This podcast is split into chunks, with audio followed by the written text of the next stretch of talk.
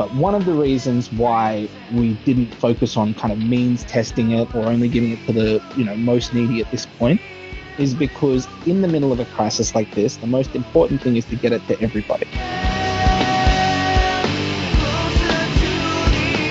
Your car is one big computer. Your kettle is one big computer. We have a phone in our pocket. You know, we don't need robots. The robot's in our pocket. We just carry the robot around. It doesn't need legs.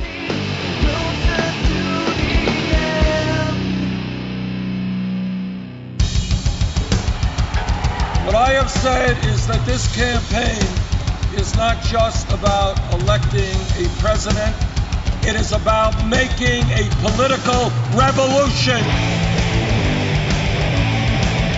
MMT.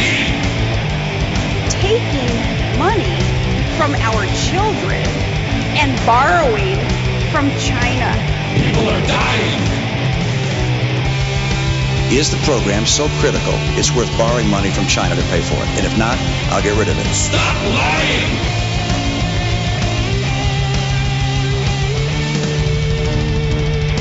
I want the truth!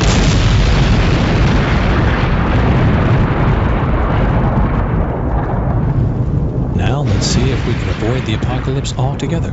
Here's another episode of Macro and Cheese with your host, Steve Grumbine. This is Steve with Macro and Cheese. Our organization, Real Progressives, hosts a monthly national outreach call with an MMT economist, historian, lawyer, or scholar who gives a presentation to the live audience. In March, our guest speaker was our great friend Rohan Gray, founder and president of the Modern Money Network. We invited him to talk to us about the politics of digital currency, what he calls the battle for the soul of public money. He also spoke about his work with Rashida Tlaib on a emergency relief bill that was designed to get financial assistance to those who most need it during the COVID-19 crisis. So the format of this episode is a bit of a departure because it's not an interview, but the content is as interesting and important as you've come to expect from Macro and Cheese. So with that, let me present to you the podcast. Enjoy. Rohan, thank you so much for joining us tonight. And I can't say enough good things about you, man. Oh, thanks. Well, thanks for having me. And, you know, mutual. It's always great to be here. Always happy to support Real Progressives. And, you know, once again, it's been an ongoing partnership and really appreciated all of Real Progressives hosts, particularly at the last conference. And thanks everyone for making the time on a Wednesday night. So basically, to start with, and as a bit of a preamble, this bill I've been working on with Rashida Tlaib came as a result of some other work I've been working with her office on regulating stable coins, which are a form of digital currency. Basically, the idea of the word stable coin there is that it's supposed to be tied to a stable amount of government money. So if you think about your bank account, one of the reasons why your bank account works like regular government currency, like paper money or something, is because everybody knows that a dollar in your bank account is going to be worth a dollar. That's because of things like deposit insurance and the central bank supporting the banking system and all of those kinds of legal supports to basically make bank money a sort of delegated form of public money or a franchised version of public money, as my advisor Robert Hockett would say. So I was working with her on that bill and I met the staffer from Rashida Tlaib's office through working with Ayanna Presley on some stuff related to job guarantee legislation, which should hopefully be coming down the pipeline. So watch that space. But when we started talking about sort of broader issues and just sort of brainstorming a little bit, they were mentioning they were working on a automatic fiscal stabilizer bill. That is to say, something where if there is a recession or if unemployment goes up, that rather than waiting for Congress to pass an emergency bill and all of the kind of resulting rigmarole like we're seeing right now, that something would just automatically kick in and start spending. And they were working on cash relief, but I obviously said you should definitely consider a job guarantee as a key part of any automatic stabilizer. And one of the other things they said is one of the challenges that we're having is how to get this money to people. You know, how to get money very quickly in an emergency to people. What does that look like when roughly 20% of the population in America is unbanked? A lot of them cite as one of the major reasons for being unbanked that they don't trust banks. So it's not just they don't have access to a banking system, they actually don't want a bank account. And also, a lot of people are undocumented or homeless or don't have a regular address that they can receive a check. So it's very difficult to get money to people in the middle of a crisis. So we started brainstorming, and what we came up with was this proposal called the Automatic Boost to Communities Act, which is a sort of development of another proposal that the Congresswoman put together called the Boost Act, which was more about sort of regular income in normal times. And you know, anyone who knows me knows I'm not a huge fan of universal basic income. I much prefer a combination of universal basic services and a job guarantee and a, and a guaranteed income for people who can't work or shouldn't work or things like that. But in this context, in the middle of a crisis, we're dealing with people who've lost their incomes, lost their jobs, who are going to have all sorts of expenses they weren't expecting to have. And part of dealing with that crisis means providing emergency cash support. So the idea behind this bill is not to sort of become a backdoor universal basic income, but you know, often MMTs say, you know, we don't want to not give money to people who are poor. That's not the point, but there is still, you know, deep substantive structural reasons to oppose a UBI. But this was a great moment to say, look, we still have those concerns, but we are not heartless people who don't want to give money to poor people. And this is a moment where actually people really need support. And if we only focus on things like unemployment insurance or expanding existing welfare, there are going to be millions of people who are going to fall through the cracks. And this is exactly the kind of crisis moment where we can't afford to leave people behind. So we developed this proposal with an overriding goal of being universal, being emergency. And when we say emergency, we don't mean sort of one month and one initial payment and it's over, like you're seeing a lot of the House bills right now or the Senate bill proposing as a one time payment. We're proposing $2,000 a month to everybody. And that includes people who are not citizens, that includes people who are homeless, that includes children. So families who've got expenses related to dealing with their kids at home and things will have additional support rather than saying $2,000 for adults and only $1,000 for kids. There's actually sort of unique reasons why we want to be supporting kids as well at this point. And we designed it in such a way as to fund it through the idea of minting the coin. As people said earlier, you may remember that the idea of the trillion dollar platinum coin was first proposed by a lawyer named Carlos Mucha, who goes under the online name Beowulf. And he first proposed it on Warren Mosler's blog, actually. And it was designed as a legal kind of workaround to the debt ceiling during the debt ceiling crisis, as a way of saying, actually the government doesn't have to default, even if the Republicans won't agree to a budget bill, that the payments can continue to go out, even with the existing silly budget laws that we have that say the Treasury can't, you know, run an overdraft on its account. And MMT knows that those are just silly accounting rules. They're not sort of some fundamental constraint. But the idea of the coin in that context was to provide a legal workaround so that the government didn't have to either default or, you know, violate the constitution by ignoring the debt ceiling or anything like that. I actually wrote a long paper on it. It's quite dense. It's a law review article called Administering Money, Coinage, Debt Crises, and the Future of Fiscal Policy, which is coming out. You can find it on SSRN if you're interested. And when the time came to look at this proposal, one of the things that we saw was that Maxine Waters, the House Democratic chairwoman of the House Financial Services Committee, which Representative Tlaib Representative Ocasio Cortez, Representative Presley are all members of that committee. And they do things like oversee the Federal Reserve and deal with various forms of financial regulation. Maxine Waters had proposed a much larger relief bill that includes things like, you know, debt relief, expense relief, support for state and local governments, all of which are very important for this crisis. But she had included the concept of money financed fiscal policy. And those words were sort of a big kind of opening for us because actually, when they said money financed fiscal policy, what they really meant was that the government would issue treasury debt like it normally does, and the Fed would buy up that debt. And from my point of view, that's regular kind of quote unquote debt financed fiscal policy plus some QE, quantitative easing. So what I said to the staffers was, you know, actually, if we wanted to do real money finance fiscal policy, the Treasury has the legal power right now to issue its own coins and it can fund fiscal policy directly. It doesn't need to rely on the Fed. It doesn't need to sort of go begging with its hand out, or we don't need to say the Fed is supporting the Treasury or, you know, sort of lending its balance sheet to the Treasury, or that some people like to call cash transfers to people helicopter drops because they think of it as a monetary policy tool, something central bankers do rather than something the fiscal policy administrations do. And so the idea of using the coin here was not because it's sort of economically any different than regular deficit financing. Every MMTer knows it's all the same thing, whether it's government bonds or government cash, it the same effect on the economy. They're all net financial assets. But the effect is to make very clear to the public that we are not relying on the Fed, we are not going into debt to our grandchildren, and we are not going to deal with any of this bullshit, frankly, about how you're going to pay for it. And what we saw in 2008 was right after the crisis, right after the depths of the crisis, there was a big backlash. There was the Tea Party. There was the Simpson Bowles Deficit Reduction Commission. And these were a kind of reactionary response to all of the spending that occurred in the crisis. And you saw these people talking about, you know, we've added trillions to the national debt and all of this kind of stuff. And obviously, as MMT, that stuff is stupid, but we didn't want in this crisis moment for it to be more fuel for those reactionary right wing movements. And while I would love for everybody in the whole country to suddenly understand the difference between debt money is not that real, in reality, we haven't won that fight completely yet. We haven't sort of declared victory and can move on. And what the coin does is provide a very simple, clear, publicly understandable idea. And it comes with a hashtag, you know, it comes with an online movement who can back it up to explain to people that this is real money financing.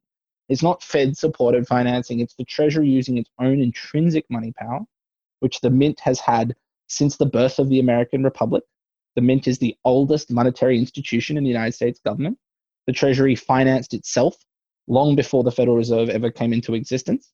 So often people who don't understand MMT will say that the Fed is the entity that creates money. But of course, at the very least, the Treasury and the Fed have always shared that authority and shared that power within the institutional structure of the US government. And the point is to make it as simple as possible. So, in the same way as we made it as universal as possible, when we say everyone, we meant everyone. We made this as simple as possible in terms of the financing. And of course, it's not like we're talking about a 10 ton coin of platinum or anything like that. The metal is irrelevant, the token is irrelevant. But it's very clear to people that this is not about borrowing from our grandchildren. This isn't about some complicated institutional interplay between the Treasury and the Fed. This is about as simple as we can get. And the idea of doing this was to kind of open the door to this larger discussion about other things. We could fund other things as simply as we fund it this way. You know, MMT would say we already are funding it that way, but that doesn't mean the institutional structure we have today is particularly well designed or very clear to people. And if I sort of said the straightest way to get from point A to point B is a straight line, and somebody said, well, actually, what if we kind of go around here and then back down and then over here and then up into this corner and then turn around a few times and close our eyes and jump into a hole? You'd say, well, that's silly. Why don't we just go from point A to point B? And this is an example of trying to do that in a very simple way without sort of making our enemies have more ammunition to say this is violating Federal Reserve independence or any of that kind of. How the money is going to be distributed, because that gets into the digital currency in a second. But before I do, I just want to make one more point is that this is designed as emergency cash relief, but this is not at all intended to be a one bullet to fit everything. There are a huge number of additional support services we need. We need expanded unemployment insurance, like Senator Sanders has been fighting for. We need expanded welfare benefits in general. We need a moratorium on rent, on credit card payments, on student debt, on healthcare payments, all those kinds of things. We need national healthcare. We need a job guarantee. But as Pavlina Tcherneva has been arguing, we need a real kind of mass mobilization and restructuring of the whole economy on the other side of this crisis. We can't simply try to fix it with one policy or even just with the immediate response to the crisis. The other thing about that, and we put it in the bill, is that this should be accompanied by long term progressive tax reform so as to ensure that the rich who don't need these checks or these prepaid cards that we, I'm going to talk about don't simply get more rich at the back end. But one of the reasons why we didn't focus on kind of means testing it or only giving it to the you know most needy at this point is because in the middle of a crisis like this, the most important thing is to get it to everybody. And the minute you start talking about giving it to some people and not others, you are going to cut some people out. Some people who need it are going to fall through the cracks. And from our point of view, there is going to be a need for a massive reckoning on the other side of this crisis in terms of wealth and income inequality and in terms of the power structure over the economy. The amount of free kind of support that's going to banks and going to corporations and things like that right now, we need to deal with all of those in a comprehensive manner.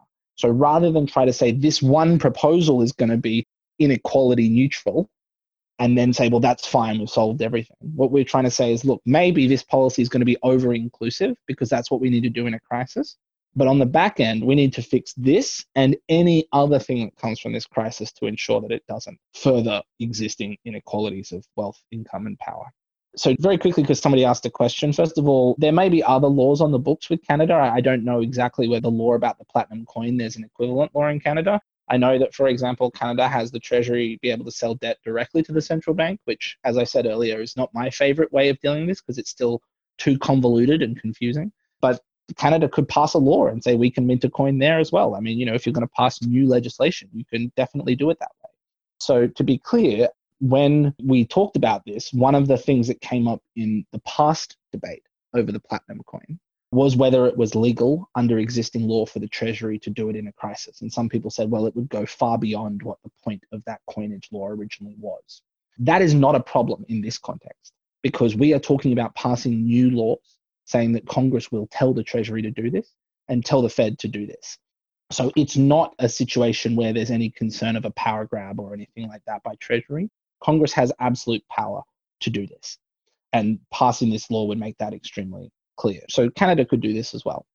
With regards to universal basic services, what I mean by that is right now there's a sort of marketization framework, a neoliberal framework that says, you know, the best way to provide stuff to people is to give them cash and let them buy stuff in the market. Now, as an MMTer and as a leftist, I've never believed that. I always think that, you know, compared to school vouchers, public schools are the right way to go. Compared to a kind of health savings account, Medicare for all is the right way to go compared to you know Disneyland gift cards, public parks are the right way to go. So provisioning public services directly that are free and universal to people is always superior to giving them cash. Now, in the middle of a crisis like this, it may not be possible to suddenly transform all of those things overnight, which is why we're providing cash support. And secondly, a lot of people are using this cash not just to make consumer payments, but to pay down debts and financial expenses that, again, might not be cancelled or put on hold immediately. So the point of providing cash here is not to give the impression that we only want to, you know, further market production, because certainly Congresswoman Tlaib doesn't believe that, and I don't believe. But it is to recognize that in the middle of a crisis, people have financial outflows that need to be met, and that most of the existing distribution mechanisms do involve some degree of cash. And until we transform them, denying people their basic needs is going to be tantamount to killing them. And in terms of how to unwind from this, the bill itself has an explicit sunset provision of one year after the crisis. But more importantly than that, Representative Tlaib is a big supporter of the Green New Deal. She's a big supporter of the job guarantee. And she's a big supporter of a much larger transformation of the economy. So we are not talking about once we do this, then it'll suddenly be the robots and giving everybody cash and everything's fine. We're not at all interested in indulging that neoliberal narrative. But even Martin Luther King, even when they were fighting for the job guarantee, they talked about a job guarantee for those who can work and a guaranteed annual income for those who can't work to recognize that while we're transforming the economy, we don't want to deny the poorest from participation in basic services that other people enjoy. And that's part of what this vision is. So I have been working with others and will continue to work with others on job guarantee work. I think the larger mobilization is critical. I think reducing people's expenses, their outflows, is just as important as giving them emergency support on the other side. And I continue to oppose the vision of the world that says, let's just give everyone cash and then all their problems are solved, stop complaining. But the context of this, an emergency cash program is definitely a needed way to support people who, especially who would be falling under the cracks of these other proposals. And what you're seeing right now in the House bill and in the Senate bill and the President's bill is that it only includes citizens and lawful residents. There's very little evidence that it can actually get to the people who are homeless or at risk. There was a New York Times article that just came out that said that even the House Democrats are saying right now that the checks that they're going to mail out to people will take four months to get to people who don't have a bank account. And think about that. Four months from now, if you're struggling right now and in four months' time, you know you're going to get a $1,200 check, that's supposed to be relief for you in the middle of this crisis. So, one of the things that valuable about this is that it allows us to say very clearly that we aren't hating giving poor people money. But there is a difference between that and UBI. And we have the moral high ground now. We are the ones who are providing the most generous emergency support right now. And what we can do is say to people, we need to do this now, but when we get out of this crisis, we need something much more transformational. We need the Green New Deal, we need the job guarantee, we need universal basic services. And we have the moral authority at this point because we were there when it mattered in the crisis. So to go to the distribution mechanism, so in terms of how the proposal gets passed, I mean, let's be realistic. Donald Trump is probably not going to support something that comes from Representative Tlaib, of all people, unless the public pressure is overwhelming. So the way that we get this passed is the way that we push for everything is we mobilize, we demand, we force people to care, and we show that this is the only morally acceptable way to provide universal relief to everybody, because otherwise we won't be able to help everybody and people are going to fall through the cracks. We are actually working on a specific bill right now, and we're going to be in the next few days, it'll probably come out but this was a policy proposal, which is the first way you kind of go along the way to getting the specific bill language. Because there was a lot of like internal bills flowing around from Maxine Waters, from Nancy Pelosi, from the Senate Democrats and things. So sometimes that stuff gets merged together. Other times they say, we're not going to go your direction, but if you want to propose your own bill, you can. And that's looking like the way to go here. So, in terms of the way to distribute it, we looked at, for example, giving checks to people or using direct deposit. But the problem is that, again, 20% of the population don't have bank accounts. A lot of people don't have permanent addresses. A lot of people don't have a tax number, or even some people don't have a social security number, particularly undocumented people. So if we started from any of those positions and tried to work our way outwards from there, we were going to leave a lot of people behind. So the way that we thought that the easiest way to get money to people was to give everybody a prepaid debit card. These cards are administered by the Treasury's Bureau of Fiscal Service. They're currently used for things like EBT cards and SNAP cards, you can design it with different rules. So this would have no restrictions on what it can be used to purchase from. It would be something that wouldn't be monitoring what people were spending it on. You could take it all out in cash. We included a provision saying there'd be no interchange fees so that banks wouldn't be sort of making a field day or charging a bunch of money on it. So a lot of the way that we designed it was to basically make it as close to cash as possible. So if you think about, you know, with SIM cards, with phone SIM cards, people can either get an account where they have to give a bunch of information or they can buy a prepaid card. And if they give a prepaid card, they often don't have to give as much personal information. So the idea here is for people to get these cards and to have the mechanism by which we distribute them to be as simple and as limited in information gathering as possible. So we decided to try to have a list of people who are eligible that includes IRS data, social security data, but also every other relevant government agency, including state DMVs, that that database would only be used to monitor whether people had received the cards, not anything else, and would be destroyed at the end. It wouldn't be shared with any other government agency, so it wouldn't be part of some big surveillance state machine. And that we would have three different distribution mechanisms. One would be to mail checks, uh, mail cards to people who had mailing addresses with certified mail, so they would have to, you know, acknowledge that they received it. The second would be to set up distribution centers at post offices, banks, schools, other government buildings. And again, the idea would be to have as many of these as possible so that there wouldn't be large gatherings of people and if we get most of the people who have regular addresses, then hopefully the number of people that will need to go and pick them up in person will be relatively small.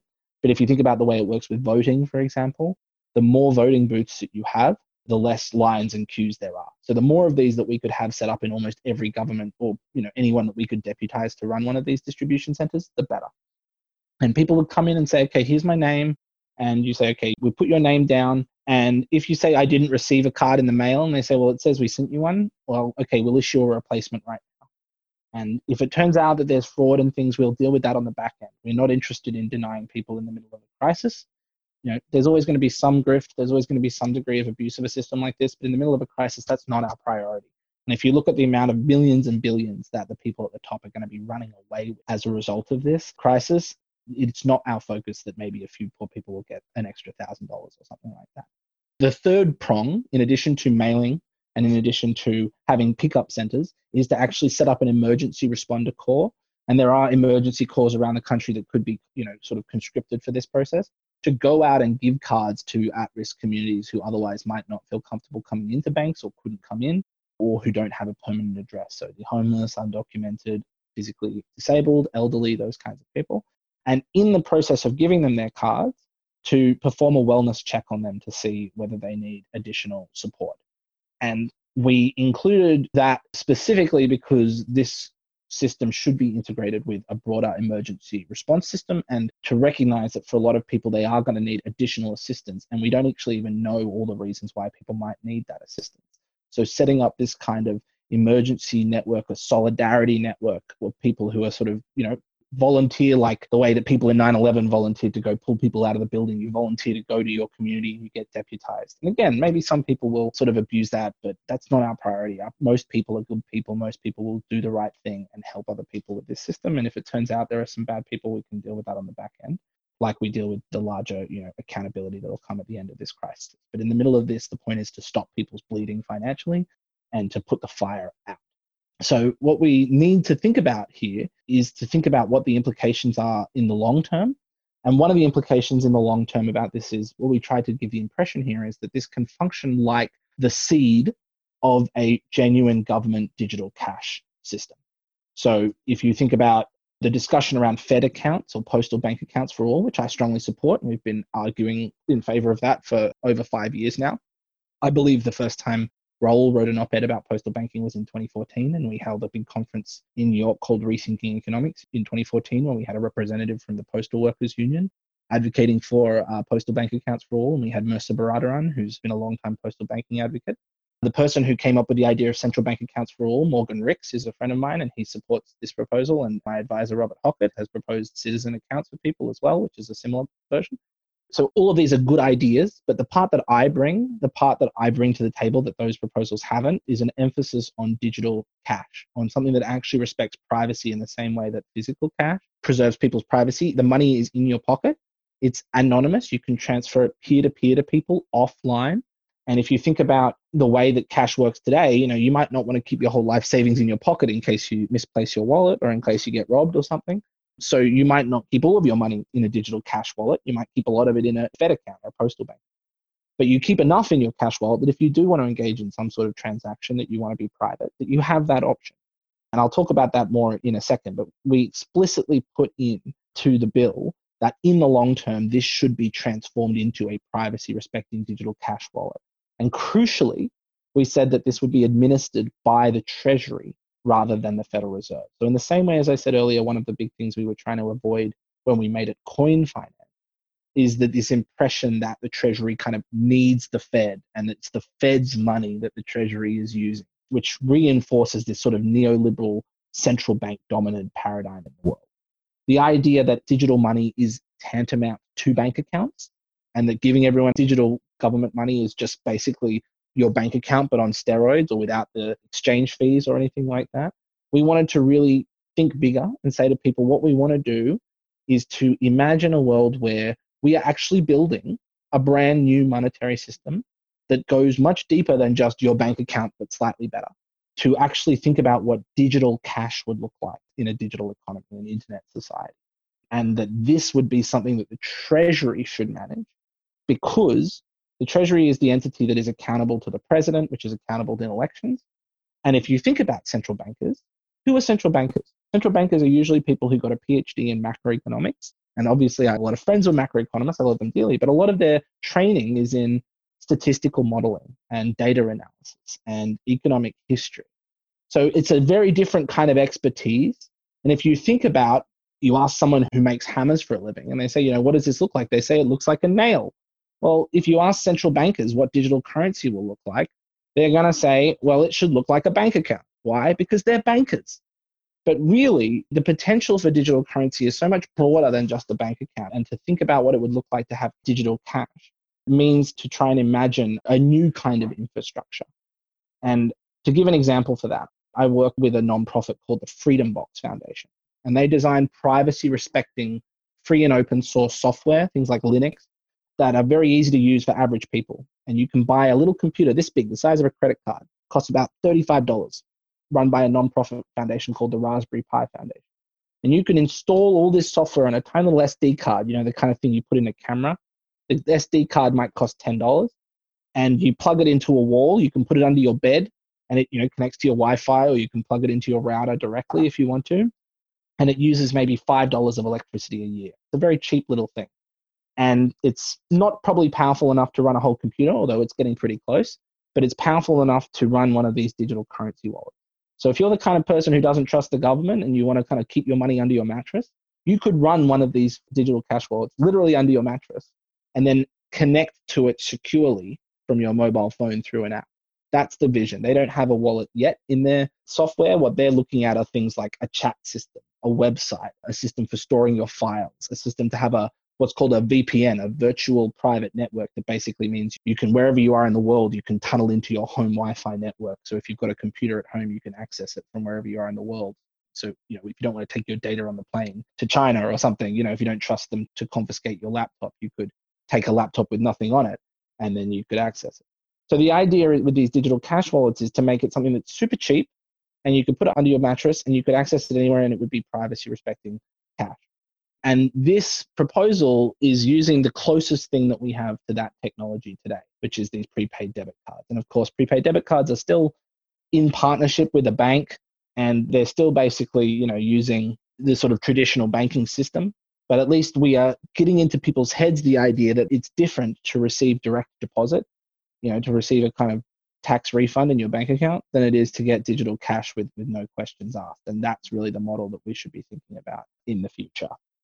So that's the vision for the digital currency proposal. And that's why we made it funded by the Mint, even though, you know, as MMT would say, there's not a real economic difference. One other thing I'll mention about the coin is that in addition to the sort of after the crisis reactionary fears about the national debt and austerity and how much we've borrowed and all that stuff that we were trying to avoid, a lot of people will say, well, the Federal Reserve maybe in emergencies can lend this support to the Treasury, but in normal times it can't. So the point of emphasizing the coin was to say, actually, this is not Fed money, this is Treasury money. From a consolidated government perspective, it's all the same. But from that perspective of someone that's concerned about Treasury Fed independence, this is an important distinction that allows us to say that the Treasury is financing this on its own terms. And if there is a negative fallout from this program, which I don't think there obviously will be, then it will be borne entirely by fiscal policy. It's not the Fed supporting it, it's not monetary helicopter drops, it's none of that stuff. It's fiscal policy financed by fiscal money. And to the extent that we have a problem with Fed independence, which again, I don't really believe in. I don't think it's very good. But to the extent that people do have a problem, this proposal gives the Fed an asset. The coin sits on its balance sheet as an asset permanently. So it isn't, you know, using its money power, its balance sheet to support this program. It's just buying an asset in the same way as if it bought government debt. And it's the Treasury that's doing it. So going into my work, I've got this book coming out called Digitizing the Dollar, the battle for the soul of public money in the age of cryptocurrency.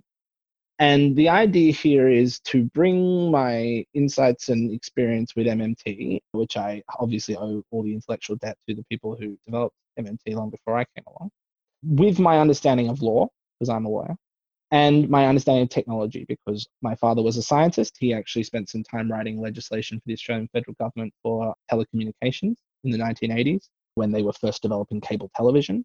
And then when I went to law school, I was very interested in internet issues.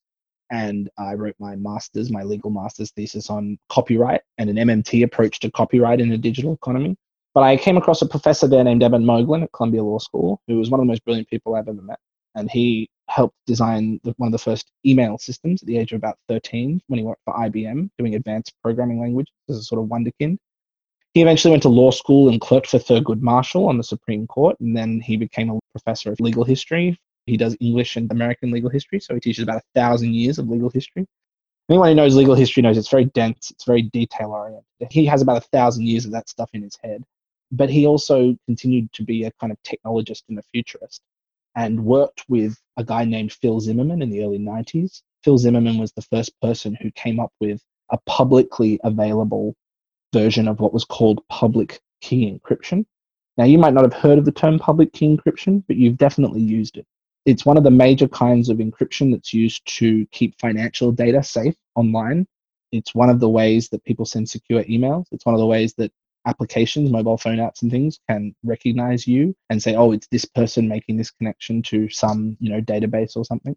And the idea of public keys is a good way to describe it is like a library deposit box. You know, the, you know the old library deposit boxes on the outside of libraries when you kind of time came to return a library book. You would deposit it from the outside, and then the next day the librarian would come in and go on the inside and open the box from the inside. So the idea is that you could give an outward facing address. Imagine it's a digital address like an email account. You could give an outward facing address where people would know to send stuff to you. But the only way you could access what's inside or what's encrypted is if you had the private key to go with it. So you give everyone your public key. That's like saying, Hi, it's me. And you can send stuff to me. But the only person that can open in the back and actually access the stuff that's sent in that encrypted way is the person who has the corresponding private key. So you tell everyone in the world your public key, you keep the private key to yourself. And that way you can let everybody send stuff to you that's encrypted. It could be like a package but there's a big padlock on it, and you're the only person that can unlock the padlock. So everyone can see that there's a package, but nobody knows what's inside. And up until the 1990s, this technology was used a lot for the military because, of course, you know, going back to World War II, the ability to send secure communications was incredibly important. You know, everybody's probably seen those movies about the Enigma code, which was the way that the British and things managed to crack. I think it was the Enigma code. It could have been one of the other codes anyway managed to crack the Nazi signals and they knew that certain kind of planning was coming and they could preemptively fight against it. Whoever could listen in on other people's communications had the upper hand when it came to military strategy. And so the ability to encrypt your communications, to say things on public radio that the other side couldn't understand, was incredibly powerful as a sort of source of intelligence gathering and military intelligence strategy. So when this guy, Phil Zimmermann, who was a computer programmer, created a form of public key encryption. It's just software, you know, it's software. You plug in your name and it gives you a public key, and then it sort of uses a very complicated mathematical process to come up with a very large number that's a product of two prime numbers, you know, sort of like two plus two is four. Well, this is one trillion six four nine three seven eight two six five times, you know, seven two six five three nine, but whatever. And the only entity that can really process the number that comes out and work out which two things it was a product of is a big computer, unless you know the secret key. So unless you sort of have a supercomputer sitting there for a week trying to crack it or something, you can't work out what's going on in the encryption. When he decided to come up with this, because he was a computer science guy, he just said, okay, I'm going to give it to everybody. And when this guy came up with it, this guy named Phil Zimmermann, he was prosecuted by the US government under the Arms Export Control Act because they said, what you have created here, this piece of software, just a few lines of code, is like military grade hardware. It's like you built a missile and put the schematics of the missile up on the internet. And you shared it with everybody, which means you shared it with our enemies. You know, you should have come to us at NASA or at the Defense Department. But instead, you shared it with everybody. You've given everybody the kind of anarchist's cookbook of how to make the bombs of the internet age. And they prosecuted him under this act. And he would go around with a t shirt that had the code because it was very simple code. And he said, This t shirt is a military munition. it was a kind of joke. But the Department of State prosecuted him for years. And there was a big legal team of civil libertarians and people who thought that the right to have encrypted communications was an incredibly important part of free speech, incredibly important part of privacy. My law professor at the time ended up becoming part of that legal team. And he had an email kind of send off that he used, which became a kind of rallying cry for the cause, where he said, the right to speak PGP, which was the name of the program, so the right to speak encrypted, is like the right to speak Navajo. Because actually, in World War, I think it was World War II, they actually used Navajo as an encrypted language because the only people that could speak Navajo were Americans. So the Germans had no idea what the hell was being said. So he'd say the right to speak PGP is the right to speak Navajo. If you're telling average people they can't speak computer code, you're telling them they can't speak a language. And that's fundamentally violating their civil liberties. Eventually, the government actually sort of dropped that case after they decided they found sort of other ways to keep surveilling people and things like that. But that got him into this world again of technology that he had grown up with and sort of taken a detour to become a constitutional legal historian. And through that, he actually met another sort of very famous computer programmer, a man named Richard Stallman. And anybody who has ever used Linux and ever used any kind of server, you know, Google, for example, Apple, has used Linux software, even though it wasn't called that. And actually, it's called GNU. It's not called Linux because the guy who came up with Linux is a guy named Linus Torvalds. And Linux is sort of the central command hub. It's the one that sends the information out to the rest of the computer. But all of the other stuff was stuff called GNU. And GNU is like the animal, but it was a recursive acronym because these programmers like to have witty wordplay. They're hackers. So it stood for GNU's not Unix. GNU. GNU's not Unix. Because Unix at the time was a big centralized software system, and they wanted to have one that could be used on any software program, but that would be free to share. And Richard Stallman liked to joke that he was the last hacker because he grew up in the MIT Media Lab in the 70s, or the precursor of the MIT Media Lab, the Artificial Intelligence Lab at MIT. And back then, they had these big hardware machines, you know, computers the size of whole rooms. And this was the kind of days when you would have punch cards with little holes in the cards. So you would write your software in these cards, these paper cards, and you would punch them in, and then the computer would send all the information through all the cards. And we're talking about stuff like doing, you know, sort of basic mathematics. You know, we're not talking about nowadays your phone, your cell phone, probably has more computing power than the entire computer that sent Apollo 11 to the moon. But back then, you know, we're talking about these big mainframes that had maybe 20 kilobytes of memory or something like that. And back then, the thing that was scarce was the hardware. These big computers, there was only a few of them, you know, universities and other things like that. So when you had these big computers, you had to sort of basically share the time. There was a sort of like time share. And you would sort of say, okay, I'd like to use the computer from 1 p.m. till 2 p.m. to crunch my code that I've been working on for a week with these punch cards. And someone else would say, okay, well, I'd like to use it from, you know, 1 a.m. till 3 a.m. or something. But because it was the hardware that was scarce, it was very common for people to share the software. Someone said, oh, I've come up with a program that does X, Y, Z. And someone else would say, oh, can I borrow that? Oh, yeah, sure. I'm not using it. You can borrow it. Yeah, not a problem. Eventually, what happened is that people, the computers started to get cheaper and cheaper. The big rooms got smaller and smaller until the point where we got to a kind of desktop computer.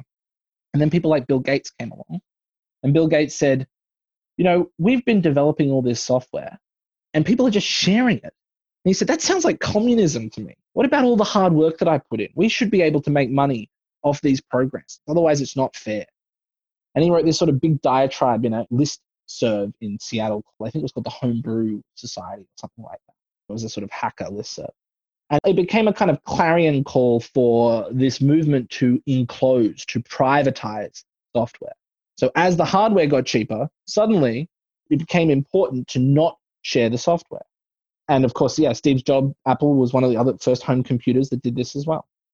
And Bill Gates, you know, for, for very, very many years was the richest man in the world before he decided he was a philanthropist and decided he would start messing with developing countries and public education in the United States in the name of helping people. He made his money off basically criminalizing sharing. He waged huge lobbying campaigns to try to get Congress to extend intellectual property restrictions to software. And Richard Stallman thought this was the worst thing ever. He was a sort of, you know, unrepentant 60s hippie who believed in sharing and that the hacker culture that he had grown up with in the computer lab at MIT was a one of sharing.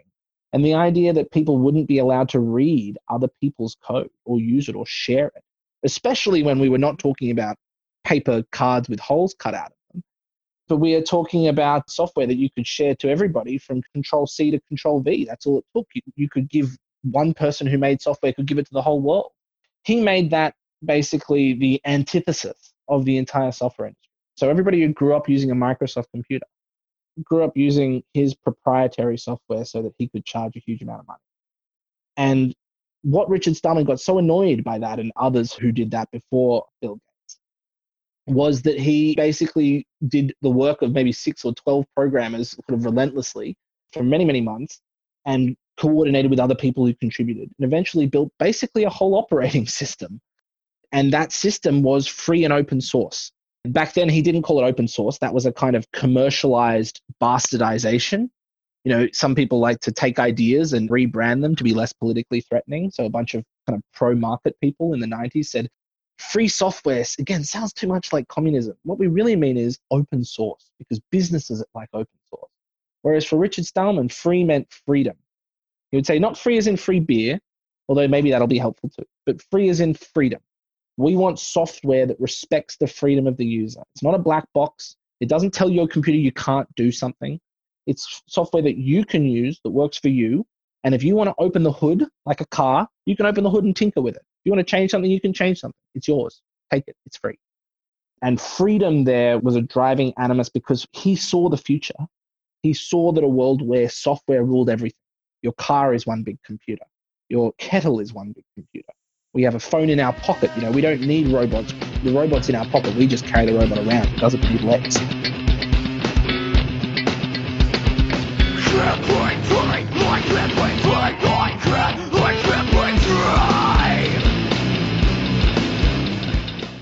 You are listening to Macro and Cheese, a podcast brought to you by Real Progressives, a nonprofit organization dedicated to teaching the masses about MMT or modern monetary theory. Please help our efforts and become a monthly donor at PayPal or Patreon. Like and follow our pages on Facebook and YouTube, and follow us on Periscope, Twitter, and Instagram.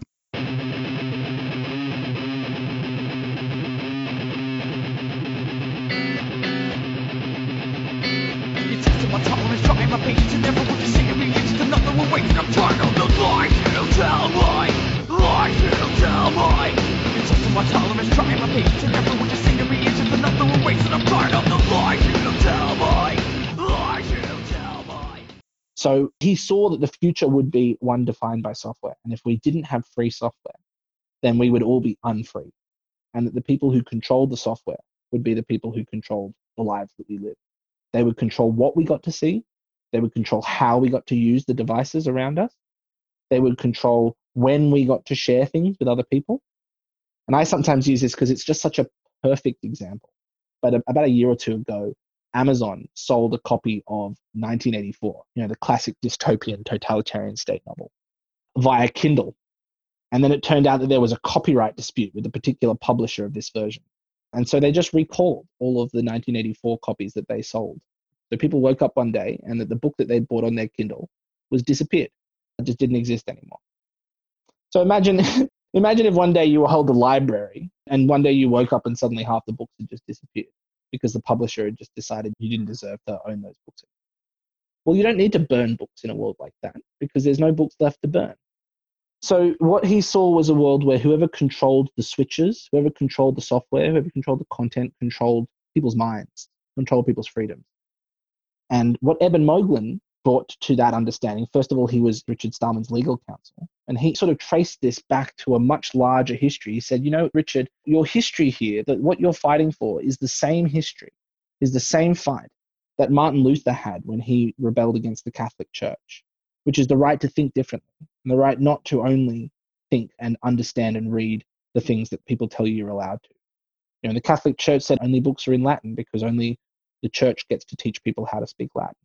And when people started creating presses in Amsterdam and in France and in England, and they would publish subversive literature, you know, the king and the church would try to shut them down and call them heretics and things like that. So the right to print books and write what you want and share what you wrote with people was considered fundamental to the Enlightenment and the ability to think differently to, to orthodoxy, which I think, you know, most people in the MMT community are there in part because they're kind of not particularly orthodox thinkers. And the other sort of example where this started coming to the next forefront after the rise of personal computers was the rise of the internet. And you know, you saw that in the late 1990s and the early 2000s with the rise of sharing and Napster. I was probably a little bit young at that point, but only a few years younger. And I remember the stories of even bands that I used to like, like Metallica, that would use copyright law to prosecute 13 year olds who had shared their music over LimeWire or over Napster. They said, you know, you're stealing from us. You're stealing what belongs to us. And what Eben Moglen said is, no, this is information. This is voice. I wrote these numbers down with my computer. I shared them to somebody. You know, you might have created the original thing, but once you shared it with me, I can share it with somebody else. And what they developed, what Richard Stallman developed, was a legal license called copyleft. The technical name of it is the General Public License, the GPL. There's been a couple of versions of it. But the brilliant thing of the GPL was that it used copyright law and said, I own this, I made it, copyright law says it belongs to me. And what I'm going to do is mixtapes are the other classic one. I'm going to get into that one second. Mixtapes, Larry Lessig, who became famous for writing a book called The Remix Economy, makes this point as well. When you start to own culture, own music, own books, it's very hard for people to write fan fiction. Very hard for people to make mixtapes or to do you know, hip hop songs that have samples from 25 other different songs because you have to get approval from every one of those people and it becomes this huge legal fight. Unless you have a legal team of a dozen lawyers, you simply can't make that kind of music. Anyway, to go back, so what they did with the legal license, the GPL, is copyleft, is they said, because I own this stuff, I can determine the conditions under which people use it. So here's my condition. You can do anything you want with it. You can share it, you can modify it, you can use it. But anything you put it into has to be released to people under the same conditions. So he built a virus of freedom and he said, look, anything you want, use it, but it has to be as free as what you've been given. And that kind of inverted the logic of copyright. It was supposed to be something that created walls, but instead they used it to break down walls. It was very, very powerful and it created a whole movement called the free software movement and then the open source software movement kind of span off from it to be a more you know commercially acceptable version and what that whole vision was was a vision to give people as much control over the devices and the technologies that control their life and when I came to law school, I didn't really know that much about my computer. I used an Apple computer because it was sort of pretty and easy to use, and it made me feel like I was, you know, very kind of slick and aesthetically fun. But Apple computers take away all your choices. They tell you, we've got this under control. You don't have to think. Just press this one button. You don't have to have choices. Everything is just so perfect that don't have to think about it. And when I first started hearing about this technology, and Eben would say, Don't use Facebook. Facebook steals all your data. They control you. You know, don't use Google. They don't care about you. They steal your data. And yeah, it is elegant. Apple is extremely good at aesthetics. It's seductive. Eben likes to call Steve Jobs the king of the undead because, like Dracula, he's so seductive that you want him to bite your neck and then you're under his spell forever. And he uses his beauty in that. He was a brilliant artist and a moral monster. But basically, when I first heard this stuff, I was very resistant to it. And I said, you know, well, God, that sounds like a lot of work. You know, do I really have to learn about computers? Well, if people are taking all of my data, like, well, what have I got to hide? I guess fine, fine. They know everything I know. You know, they can read all my texts, they can hear all my phone calls, they can see all my emails. Well, I got nothing to hide. Who cares? And he said, you're wrong. For two reasons. One, you do have things to hide. Everybody has things to hide. But more importantly, when you give up your email, you're giving up everybody that sent email to you. When you give up your text messages, you're giving up everyone that sent text messages to you. Privacy is not about you as an individual. That's the neoliberal individual mindset. Privacy is like the environment. When you pollute it, when you degrade it, you degrade everybody's. And when we have a world where authorities, whether they're massive corporations or governments, they can hear everything you hear, they can see everything you can see, they can know exactly how you think, then you don't have any freedom. They'll use it to start selling you ads, but whether you're the Chinese Communist Party, the American government, the next thing they'll do is start controlling how you think. And then if you start to think a little bit different, maybe you get deleted along with 1984. And it was very scary for me to come across this, and I resisted it. I said, oh, "This is too much." You know, I, no, no, no. You're just being extreme. You're being hyperbolic. And he said, "I lost 37 members of my family in the Holocaust, and next time they come for the Jews in Europe, and they will, they're going to get every single one. They're going to get every single one because they're going to know where they are. They're going to know who they are. They're going to know who they're talking to. They're going to know where they meet. And they're going to know every single transaction they make in their life. And he said, last time people used to keep lists of everybody everybody knew, the only responsible thing was to refuse and resist. Even if that meant you being tortured, you didn't give up your friends, you didn't give up your family. And that hit me like a ton of bricks. I mean, that really, that was like a gut punch. Because I didn't like to think I was the kind of person that was an unwitting tool of totalitarianism. And I didn't really know what to do with that for a long time. I spent a long time trying to learn how computers work, and I, you know, started learning how to code these little Raspberry Pis. I started to try and get involved in these internet spaces and sort of, you know, get involved with them. Yeah, pre-crime is the exact thing. There have already been cases right now where people have used people's Google search history as prima facie evidence that they were going to commit a crime. You know, someone Google's how to make a bomb or something, and they say, "Look, there we are." Well, you were just asking a question. It's like if someone goes to the library and says, Hi, I'd like to read a book, and they'd say, Okay, I'm going to report that to the secret police. Just put it in your file that you've read this book. And one thing I've actually found through this is that librarians are some of the most ardent defenders of privacy because they know how important it is not to keep lists of what people read and share them with other people. There's a woman I want to give a shout out to because she's fantastic. Her name's Alison Macrina. She runs the Library Freedom Project. She's a real inspiring activist, and I, I highly recommend you all become familiar with her. And the Minority Report movie, you know, the Philip Dick novel Minority Report, it's about pre-crime. The minute you can start to build a profile of people, of who they are, the kinds of things that they like, you know, whether their blood pressure goes up a little bit when you start to hear talk of certain things, then the next thing is to say, well, we don't actually need to wait for them to commit a crime. We have an algorithm that says they're 98% statistically likely to commit a crime, and that's good enough for us. That's reasonable doubt, you know. They haven't committed it yet, but they will. And that's the point at which whoever controls those algorithms controls everybody's so when I started thinking about this, you know, I thought, well, I wasn't a coder from the age of 13. You know, I can't build whole computer systems like Richard Stallman. I haven't got the years and years of experience at the real guts of intellectual property law. How can I help? And I looked around. I thought, okay, well, actually, there's this move to digitize money. You know, that it started with Bitcoin, and after the global financial crisis, it actually started 30 years earlier with hackers who did care about privacy because, again, they saw the future and they wanted to build privacy respecting cash but most of them were such libertarians or anarchists that they didn't want to think about government money. You know, they hadn't internalized the MMT point that money is always kind of public. So they were thinking if I can just build a digital private cash instrument like Bitcoin, then as long as that's private, we'll be fine. But once I realized that that was an important area, I realized that we need to combine that with MMT's understanding of public. We need to think about what public digital money would look like that actually respects people's privacy. And I started focusing on this back in about 2013 because it came out it started coming through countries in sub Saharan Africa that didn't have developed banking systems. they used people's mobile phones as payment. And they originally did it with mobile phone airtime, you know, like air minutes. And if you think about the MMT story, the MMT story says that it's taxes that drive the value of money. Well, if you have air minutes, well, your air minutes are like tax credits for your phone. And the value of those air minutes is because you can pay your phone tax with. So the minute that they started giving people the option to send each other minutes, people in areas that didn't have banking systems but did have mobile phones started trading mobile phone airtime as money. It was the closest thing they could get to digital cash. And the minute the telecom companies realized they wanted a good thing here, they started edging into the banking system. They said, We love to collect people's data. The data is the oil of our economy. The more data we get, the more we can sell ads and we can build profiles of people and all these kinds of.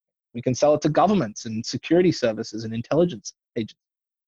But what happened is that the telecom companies came into these places, and once again, Bill Gates was a big figure in this, the Bill Gates Foundation, under the guise of helping the poor and helping financial inclusion.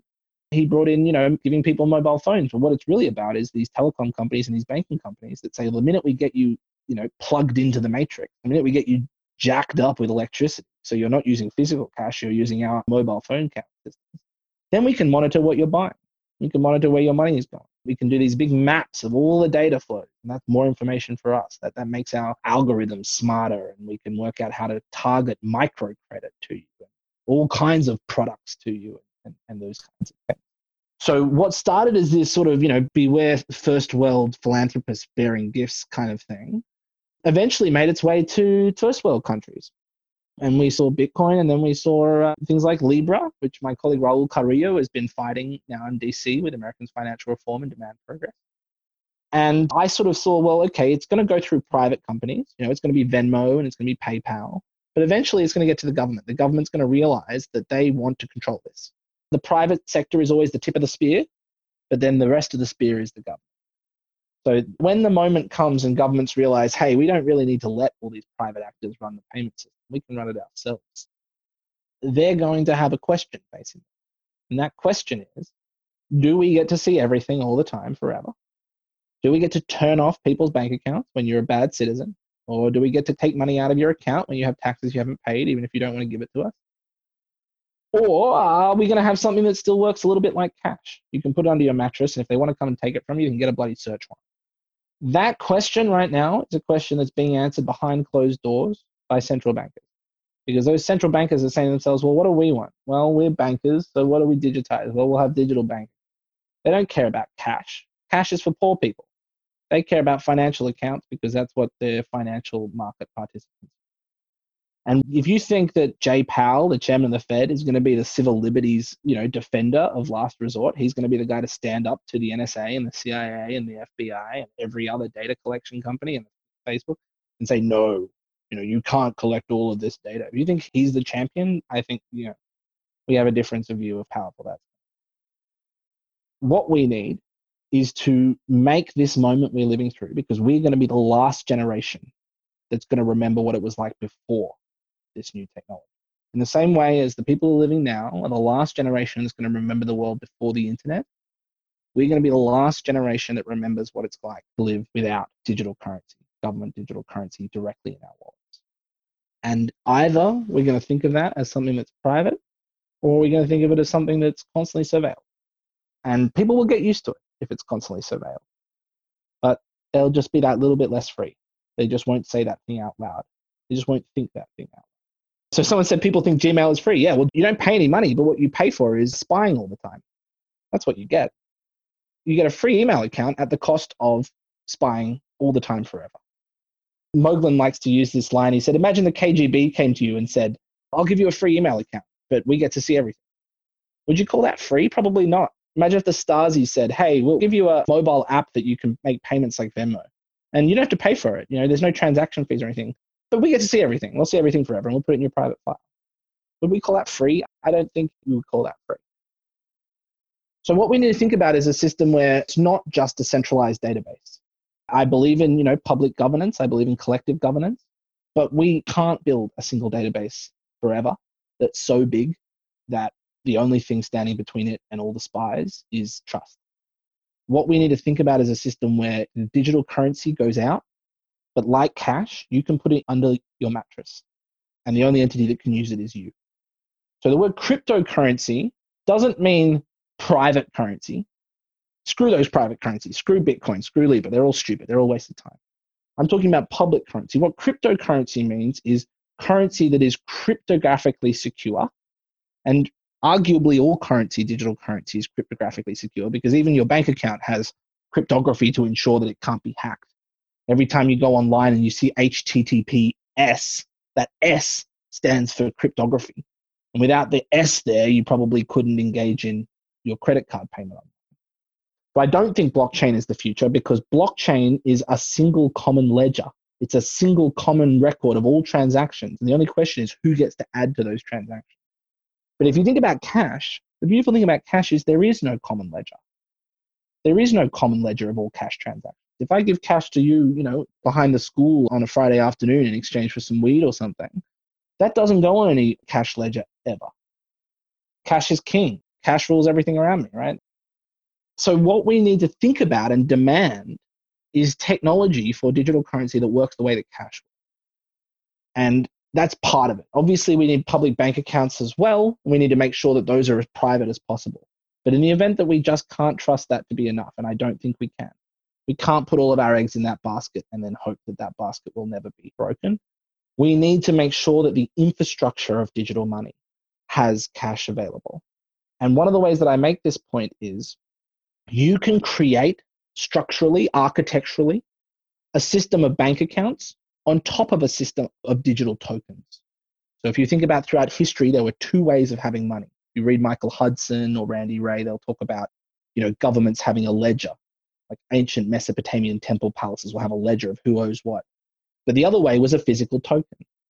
One of the people that Michael Hudson loves to cite is Denise Schmandt-Besserat. And Denise Schmandt-Besserat was an archaeologist of ancient writing in, in ancient Near East, you know, six to 8,000 years ago, the earliest forms of recorded writing.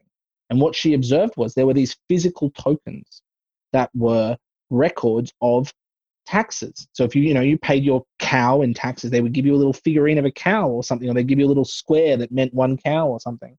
And then when the tax collector came around, you'd give them the token, and that would be proof that you paid your cow. But then to make sure the tax collector didn't steal the tax receipts and screw you over, they started putting them in a clay tube, and they would seal the tube, and they would put on the outside, you know, Rohan paid two cows, and there would be two cows inside, and then that way they'd say, okay, if we break open this tube and there aren't two cows inside, then we know that someone was dipping their hand into the pot between, you know, the central temple authority and the outskirts of the empire where we were collecting tax. And after a while, they realized, you know what, actually, we don't need anything inside the tube at all. The tube itself is a record. Those little markings we put on the outside, we could put someone's, you know, signature or put something in that marking would serve as proof that they paid their tax. And then after a while, they said, you know what, we actually don't need it to be a tube. We don't need it to be a cylinder we can just roll it flat.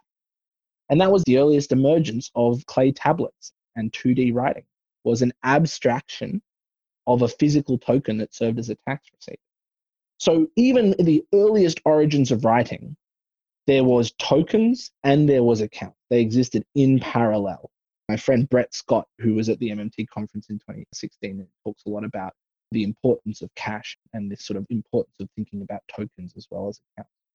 But to go back to my point, you can have a system of accounts built out of a system of tokens, but you can't have a system of tokens built out of a system of accounts. What I mean by that is, imagine I've got a bunch of paper money. I've got a bunch of you know hundred dollar bills, and I go to a bank and I put them inside a safety deposit box, physical safety deposit box, you know, like in the movies. And I then tell the bank branch manager, here's a key. Here's one of my private keys and I authorize you when I call you up, you can take money out of that and put it in another safety deposit box. Okay, he says fine. Well, now we've got a system of intermediaries, right? The bank is my payments intermediary, but the way that he makes those payments is not he's moving numbers up on his account like a bank does today with its deposit. What he's doing is taking stuff that belongs to me and giving it to someone else on my behalf. So once we start with a physical token, you can create intermediaries. But if you start with an account, even blockchain, which is a kind of common ledger, somebody has to be in charge of the whole ledger. Somebody has to be in charge of putting those numbers down who isn't you. And the minute it's someone who isn't you, that's the person who's the vulnerability of the whole system. That's the person that the Secret Service or the data mining companies are going to try and focus on. That's the layer that they're going to control. So accounts are good and important, but when we build the infrastructure, which is the moment we're in right now when we digitize money, we need to build the infrastructure so that tokens are at the baseline level. And that way, if we build accounts on top, fine. But at the very least, the system can allow us to hold those tokens at home in our own digital wallets, regardless of whether we want to use a bank. And that actually, from a lawyer's perspective, has a very different legal setup. So everybody talks about a bank deposit being an IOU of the bank. Well, what is an IOU? An IOU is a contract, it's a contractual debt. So a bank deposit is not money that you own, it's a contractual debt that the bank has to pay you money when you want it. That's why they call it a demand deposit, because you can demand them to give you your deposit back at any time, and they have to find the money in their money and give it to you. But if you think about, for example, giving your coat to the dry cleaner, the dry cleaner can't take your coat and wear it. It doesn't give you a coat deposit. It actually has taken temporary ownership or temporary control over your property. And we call that legally bailment. And that's under property law, not under contract law. Now, there's a very funny Jerry Seinfeld episode where he takes his coat to the dry cleaner and then he sees him out on the street wearing his coat. And he's like, You're wearing my coat? You know, what the hell? It was very funny because the idea of your dry cleaner kind of wearing your clothes on the weekend is such a bizarre thing to think about. So, if we have a world where instead of thinking about bank accounts as deposits, we thought about it as your property that they were holding under the principle of bailment, that's a very different legal structure. Day to day, it might look a lot the same, but legally, it's very important that it's very different because if that cash is in your safety deposit box, that banker doesn't get access to that cash. Not because they need to lend it out. We're MMTers, we know that's stupid. But they don't get to know what the hell is going on in that box unless you give them permission. The title of my book, The Battle of the Soul of Public Money. Well, the reason I'm calling it the Battle of Soul of Public Money is because this is the soul of the human race. This is the soul of democracy. This is our soul. We put our hopes and dreams and our personalities and our experiences into our computers, into our Google search boxes, into our Facebook accounts, into our bank Venmo history every time we use them. And either the net that holds those souls is one that respects our freedom and respects our privacy, or it's one that doesn't. It's either a tool of emancipation and freedom that connects us as equals, or it's a tool of control and subjugation that turns us into lower than animals. And it connects to government digital currency because there are plenty of private currencies out there. Facebook's Libra would love to take all of your data forever. PayPal would love to take all of your data forever. And they're doing a pretty good job right now. But as long as there's cash, as long as there's government, they haven't won the biggest war of all. But if we lose the war, if we lose the battle for public money, if the public monetary system, which is being digitized as we speak, becomes purely surveilled and purely in the service of the interests of the state against the interests of people, I believe in a job guarantee because it's an example of people saying, hey, I have rights that I can demand from the government. And I believe in Medicare for all because it's saying, hey, we can't be denied healthcare. But if it's that the state gets to say, hey, we want law and order and national security, and we don't want anyone to create software that they put on a t shirt and share with people unless we give them permission. We don't want you to speak Navajo unless we give you permission. Then that is the soul of public money for the next, I don't know how many years. So we're in an inflection moment right now. And it's hard enough to learn about money. it's hard enough to learn about law, not to add on to everybody's plates that they also have to learn about technology. But unfortunately, there isn't another choice because those three worlds are all converging if they haven't already converged in a rapid pace. And the fight that we have is the fight for a just public money system that works for public purpose. And that means not only getting enough money to people, but that when we get that money, that money isn't a snitch. That money isn't in our pockets as a traitor. That money isn't reporting back to central command everything that we do. The difference between a money system and a payment system? Well, the answer is not much. One of the lawyers at the Federal Reserve, who I have a lot of respect for, even though I disagree with some things on him, named Joseph Sommer, he has a great article called Where is a Bank Account? because his point is that legally speaking, a bank account doesn't exist in any one place. It all depends on you know the legal jurisdiction of the bank or the bank branch or maybe the server where the computers are held in Utah. There is no one place for a bank account. It exists in this abstract space. But one of the things he says there is money is what payment systems do. And that isn't inconsistent with the MMT story, but it's a little bit of a different emphasis. You know, Hyman Minsky has that great line that MMTers love anyone can create money. The challenge is to get it accepted. Well, if you accept something in payment, then that becomes money. Right? Anyone can create money, but until someone accepts it, it hasn't sort of really become money. You know, I can create a million dollars of Rohan dollars, but until someone starts accepting it in payment, it isn't circulating like money. So money is what payment systems do because whatever we accept in payment has some degree of moneyness. Even if the state's money has the highest degree of moneyness, it's the highest in the hierarchy of money. Anything that we accept in payment can form money, a kind of money. I just Yeah. want to interrupt real quickly. One of the things about moneyness, I know a lot of people have not read those papers about the hierarchy of money. And so Mhm. some of this concept of moneyness, I want to stop you because it's such an important point. A stamp has moneyness to it. A coupon at the grocery store has moneyness to it. So in that sense, there's many forms of money. There's very few forms of state currency. I just want to make that delineation. That's all. Yeah, yeah. No, that's an important one. Thank you. And some people would say, for example, MMT has a credit theory of money and a state theory of credit, you know? And so if anything that functions as a credit can have money, but then MMT says of all of the kinds of credits out there, state credit, state debt, of course, credit and debt being just two sides of the same thing, is the most superior, has a unique place amongst all of them. So anything, you know, I use the example, which is also, you know, a little bit related to payment systems. Starbucks gift cards. And you know, why does it have value? Because you can use it to pay your Starbucks debt. You know, you can use it to pay your Starbucks tax. If you need coffee every morning because you're addicted like I am, then you need to pay your Starbucks tax every morning on the way to work. Well, if you can pay your Starbucks tax with Starbucks gift cards, then it can function like a degree of money. And currently, I believe, and someone fact check me on this, I think it's either 3 billion or 7 billion. It doesn't really matter. The point's the same. But currently, the amount of Starbucks gift cards in circulation is either 3 billion or 7 billion, I think roughly. And do you know how much interest Starbucks pays on that? Zero. What that means is individual people have given Starbucks 3 billion to 7 billion dollars of money on the promise that at some point in the future that they can convert into coffee.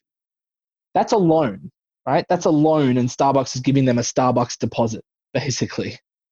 And if you think about how much it costs to borrow corporate debt, you know, to go on the corporate debt markets, if Starbucks wanted to raise $7 billion in cash, it would probably pay 1%, 2%, maybe 3%, depends on the day of the week. It's paying 0% on those. And oh, yeah, it could take that money and invest it, sure. But that is its cheapest source of financing out there.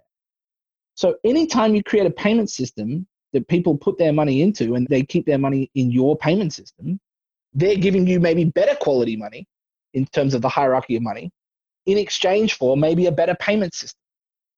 So think about mobile money back to the airtime minutes. Well, you can't pay your taxes with airtime, at least not until after the telecom company did a deal with the bank and the bank did a deal with the government.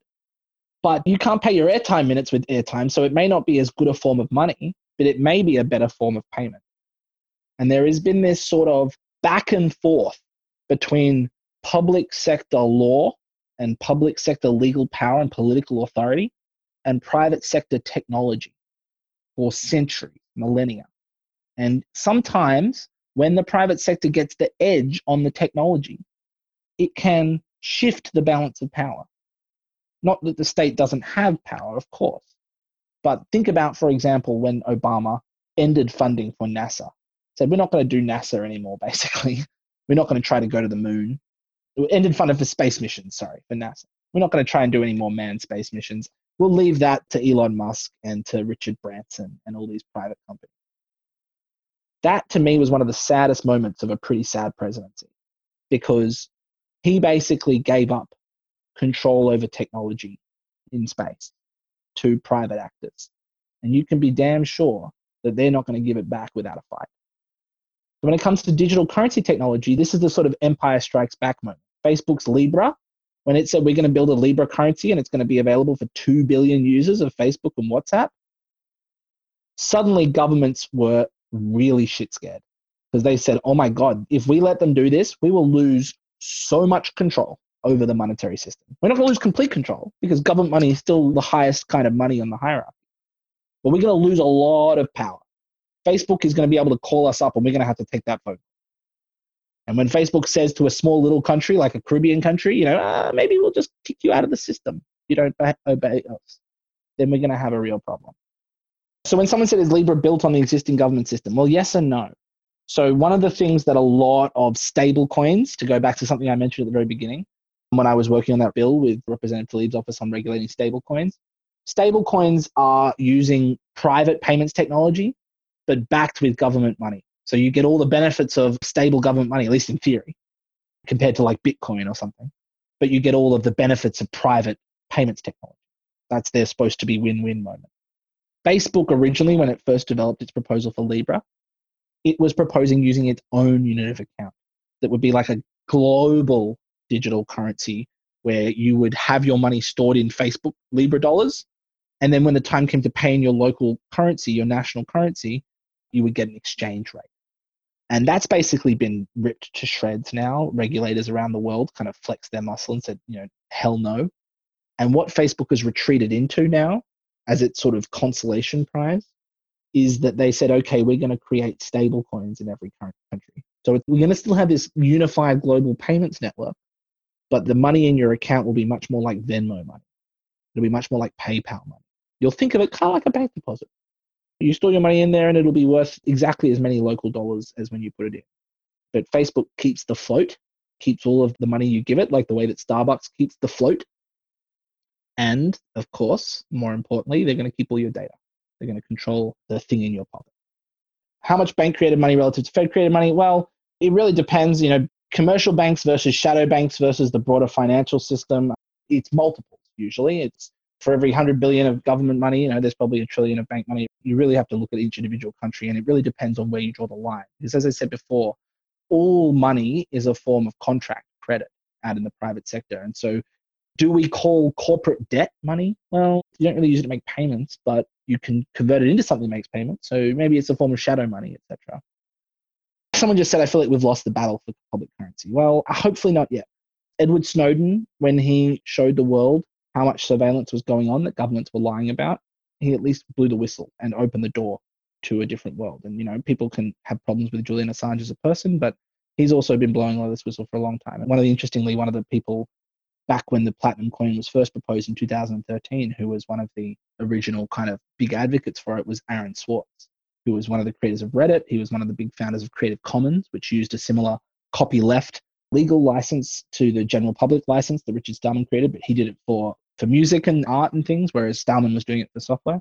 The Creative Commons license, depending on which one you choose to use, it can be a copyleft license. And he was the executive director of Demand Progress, one of the founders of Demand Progress, where Raul works right now um, fighting Libra.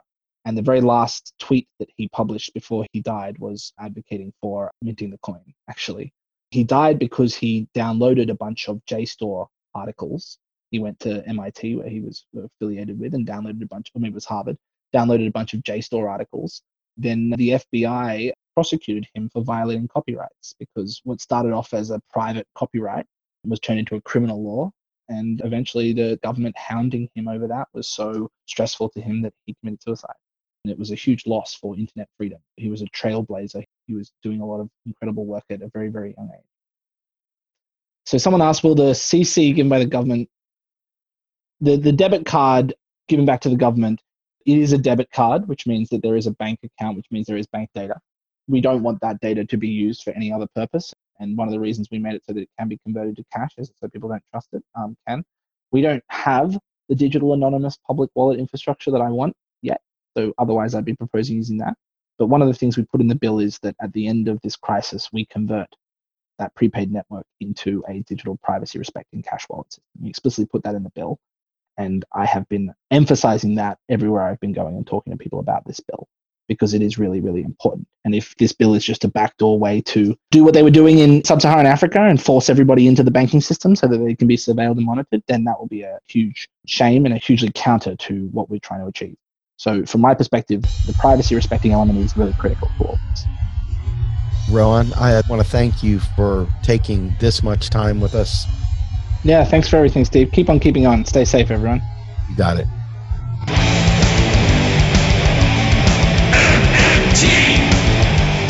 Macro and Cheese is produced by Andy Kennedy.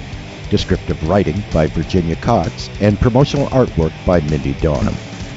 Macro and Cheese is publicly funded by our Real Progressive Patreon account. If you would like to donate to Macro and Cheese, please visit patreon.com slash realprogressives. The truth.